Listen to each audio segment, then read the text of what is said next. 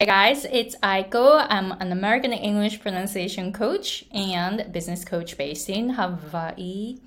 えー今回のエピソードに入る前に、英語環境ですでに働いている英語上級者の皆さんが、そこからさらに上に行くためのアメリカ英語の発音ポイント3つをまとめた無料動画を公開していますので、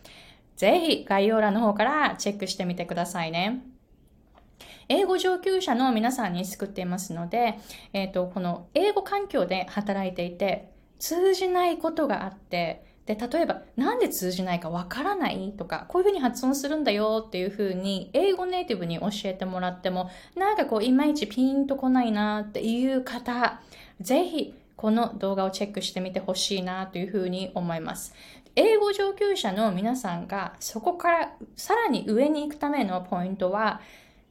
発音のその細かい部分、例えば母音とか子音とか舌の形とか舌の位置とか口の形とかそういうんじゃないんですね。もっと全体的に英語の音になるっていうそういうテクニックを学ぶともうどんどんどんどん上達していってで、リスニングもものすっごい良くなりますからそうするとその後、母音とか子音とか細かいところを学ぶと、もうさらにさらに上達していくんですね。えーぜひそれをこの、えーワークショップビデオで見てみてください。大人になってからでも、ものすっごい発音は伸びます。もう英語のことを一切触れないくらい、会話の中でそういうふうに英語のことに一切触れなくなるくらいのレベルまで行くことっていうのはすっごいあの可能なんですね。何歳からでも。それをこのワークショップビデオでその可能性を、えー探してみてほしいなというふうに思います。Alright, so today's episode. 英語ペラペラを目指すとたどり着く残念な 未来っていうのを紹介したいと思います。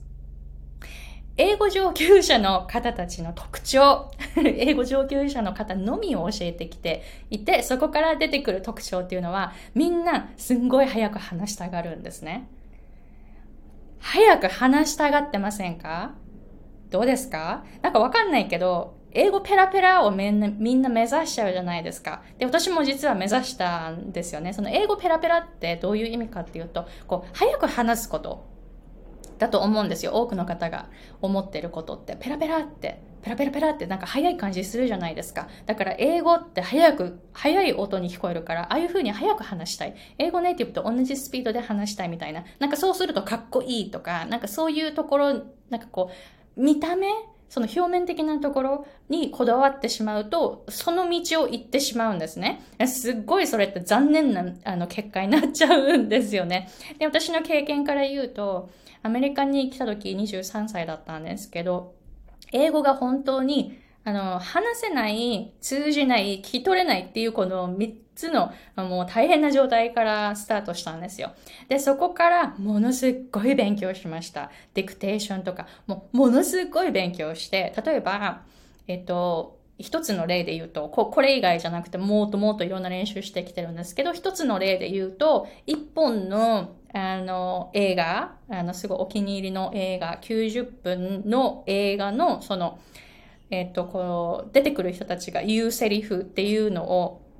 18ヶ月かけて完コピで、あの、したんですよ。アメリカに来て、結構すぐの時、もうすごいレベルが低い時、どうしたものかって思って、あのリス、リスニングを上げるっていうのと、ボキャブラリーを増やすっていうのと、その発音もそのネイティブスピーカーのように真似するっていうので、この3つを、あの、どういうふうに練習したらいいかなって、あの、その時にない知恵をこう絞って考え出したのが、あの、映画を丸々1個完コピするっていうやつだったんですね。だからそれを18ヶ月かけてそれをやったんです。そのレベルだから18ヶ月かかったんですけど、うん本当にもう未だに覚えてるっていうくらい、そういう練習をしたんですね。で、その後、もうその後というか、その練習中も、もうずっとずっと英語ばっかりを使って、本当に、あの、アメリカに生活、アメリカ生活を始めてから15年間っていうのは日本語使う、ほぼ日本語使わなくって、日本語を話すのをちょっとこう忘れるくらい、日本語を話すときに、もう頭の中が英語になってるから、日本語を話すのがすごく大変っていうレベルまで行ったんですよ。で、最初の5年目っていうのは、あ最初から住み始めてから5年目、6年目っていうのがもう、あ、私ネイティブになったわみたいな、そういうなんか勘違いの時期があって、で、本当になんかこう、ブレーって早く話すことがかっこいい。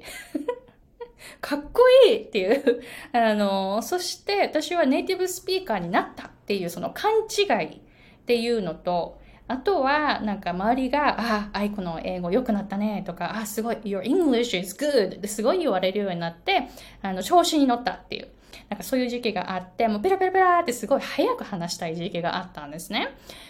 そう、だからもう思いっきり勘違いしてましたよね。でもやっぱり、誰もが通る道だと思う。だって今までできなかったことができるようになってきて、で、すごい楽しいじゃないですか。で、ちょっとこう良くな、かなり良くなってきたから、また、そして、でもその、もう上が見えない。だからもうここで完璧でやったやったぞって山の頂上に着いたぞみたいな、なんかそういう風に思っちゃうかもしれないけど、もう、うーんって話したくなるんですよね。だから、そういう風に話したくなっちゃうっていうのはすっごいわかるんです。だから私の、あの、ところに学びにいらっしゃるクライアントさんっていうのは、ほぼこういうレベルに達した方たち。だからもう、ものすごい早く発音できるし、それも聞き取れるしっていう感じ。8割くらい早い発音は聞き取れるしっていう感じ。で、でもですよ、やっぱここで止まっちゃう。やっぱり、あの、ずっと早い発音でいると。で、私の場合、そこから何があったかっていうと、あの、アメリカ6年目にして、あ、全然基礎ができていなかったわ。で、やっとそこで、やっと気がついたんですね。今までモノマネばかりしていて、実は基礎知らなかったわ、みたいな。だからピアノとかで言うと、あの、ぜひ皆さんが、あの、自分がしているスポーツとか音楽とか、あの、そういうスポーツじゃなくても、例えば書道とか、えー、例えば何でもいいですよ。手、手の、手を使う作業とか、あの、何でもいいんですけれども、自分が今まで長年してきているっていうことを考えてみてくださいね。私の場合、あの、ピアノを弾いてきているので、で、ピアノで言うと、ショパンのすっごい難しい曲を弾けるようになりたくって、その CD を何回も何回も聴いて、楽譜見ないで、で、ピアノの基礎とかも何にもないのに、あの、耳、耳で聞いた音をピアノでこう再現しようとして、なんかこう、同じような速さでパラパラパラパラ弾けるようになって、ああ、やったみたいな。だけど、ある日、あれ？楽譜も読めないし、指使いも、あの、こうなんか、自分で結構適当にやってしまっているし、あとは、あの、いろんな音が落ちていたっていうこと。あとは違う鍵盤を弾いていたとか、違う音を弾いていたとか、長さが全然、あの、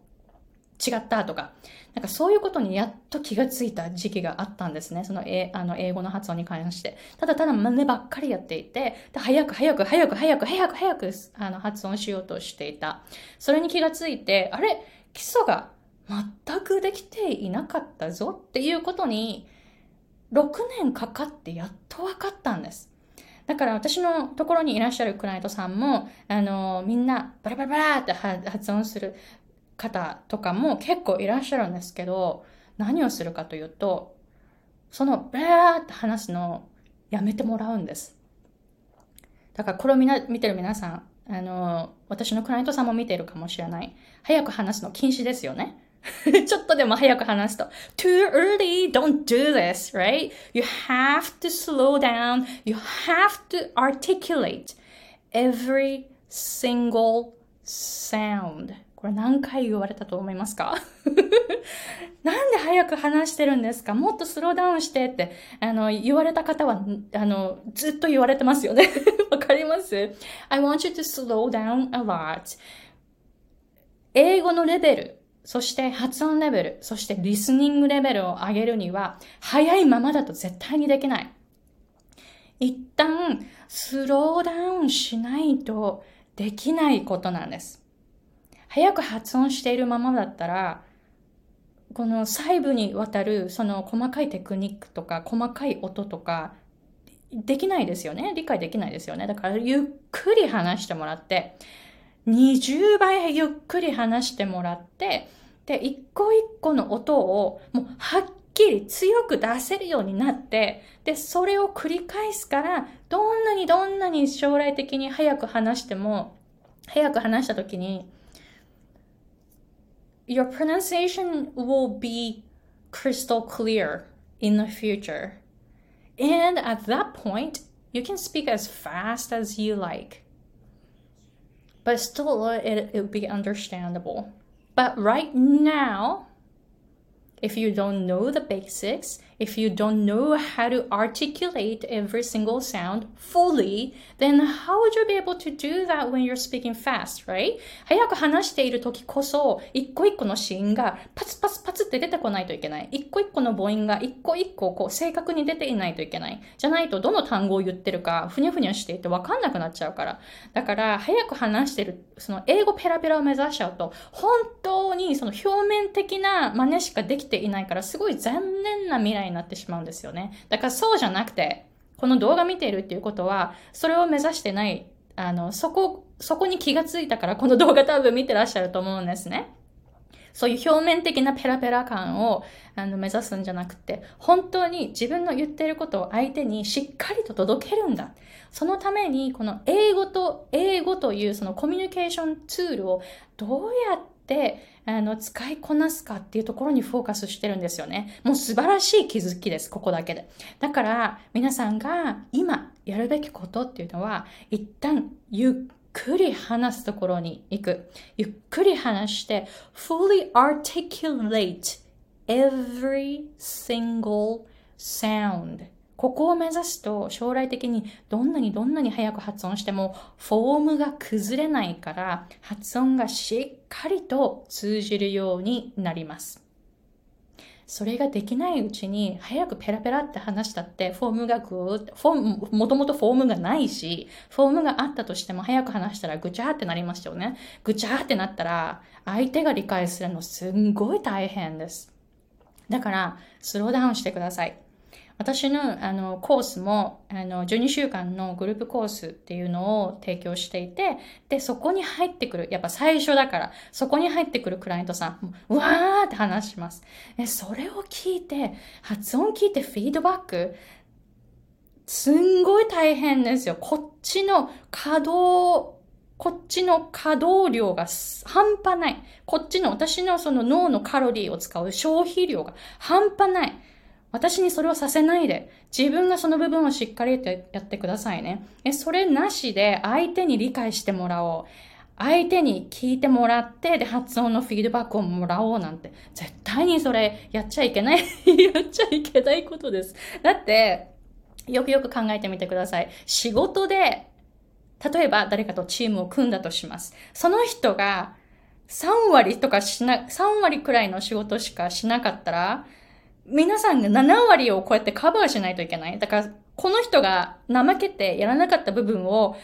皆さんがカバーしないといけない。はぁって思いません？不公平だと思いませんか？だから自分のそのやるべき部分っていうのはしっかりとやること。相手にはっきりと、そして分かりやすい発音でメッセージをとこっちから届けてあげようっていうふうに思わないといけない。自分はペラペラペラって早く話したいからってペラペラペラって話して、相手にあの自分がしなかった部分をやってもらおうなんて本当に都合のいいことですよ。こんなのこ、こんな状態で仕事がうまくいくわけがない。そのアメリカ英語の環境で、あの、仕事がうまくいくわけがない。不公平だって思われますよ、相手の人に。仕事、仕事仲間に。あ不公平だっていうふうに思われます。だって、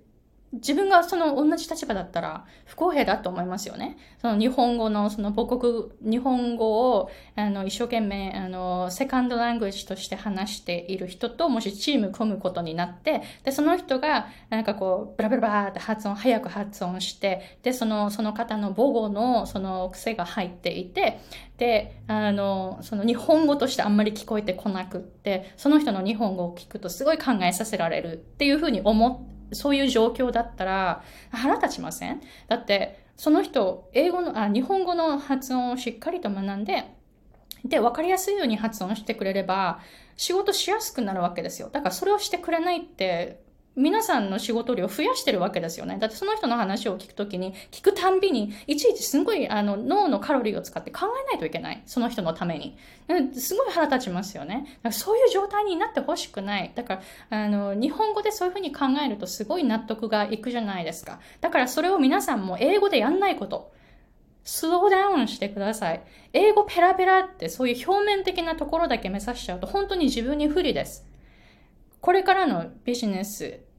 これからのキャリア、英語の発音、英語をもっともっと使っていきたい方とか、この動画見てらっしゃると思います。私のクライアントさんも、その、もうすでに英語環境で働いている方が多いので、さらにさらにそこからスキルアップしていって、もっともっとこう、え、世の中のためになっていこうとか、そういうことを目指しているんですよね。だったら相手に考えさせること発音にならないこと、しっかりと相手に自分のメッセージを伝えていけられるような、えー、そういうはっきりとした分かりやすい発音を目指していくこと、スピードじゃないです。スピードじゃないです。スピードとか表面的な発音だけにこだわっていると、心のない発音になってしまう。発音学ぶのってテクニック学ぶけど、でもやっぱり心が入っているべき。言葉っていうのはエネルギーがある言霊ですよね。命を持っている。それを考えて発音してほしい。そうすると、表面的な英語ペラペラを目指さなくなると思います。So please let me know if you have any questions and I want you to know what you thought about this episode because I shared a very important aspect of you learning English pronunciation, right? Learning English pronunciation is not about, not just about pronunciation. It is about how you convey your messages to your listeners, right? So when you think about that, you will no longer rush to speak. You no longer uh, go for the speed to impress others, right? これをぜひ考えてほしい。なんかこう、インプレスとか、なんかこう、かっこつけるために早く話すもんじゃない、英語って。コミュニケーションツールだから。だから皆さんはそっちに行ってほしくないです。これを常に常に思いながら、えー、発音の練習をしていってみてくださいね。で、自分が発音するときに、その音に気持ちを込める、その音に命を吹き込むっていう感じで発音してほしい。やっぱり音っていうのはエネルギーを持ってるんです。それをあの発して、で、意味のあるものとして相手に伝わるってすっごいこれ奇跡的なことじゃないですか音って目に見えないんですよ。その見えないものが相手に意味のあるものとして通じていくってすっごいなんか奇跡的なことですよね。だからそれをあの考えながら英語の練習をしていってほしいと思います。発音の練習、すごい楽しいですよ。こういうふうに考えたら。ね、すごくないですか？だって音の、音が、見えない音が意味のあるものとして相手に伝わる。なんかすごい面白いですよね。でそういうふうに考えて、えー、ぜひ、英語の発音をどんどんどんどん伸ばしていってみてくださいね。で、そうすると同時にリスニング力も上がっていきます。Alright, so please let me know if you have any questions. And then as I mentioned in the beginning of the video, I have a free workshop video for you to learn three high-level pronunciation tips. And that way you can go to the next level. I know your level is already high, but you're not satisfied you're not satisfied with it yet, right? So please check it out. And I want you to watch it multiple times and watch it until the end to get the special bonus. All right, so thank you very much for watching and see you in the next episode.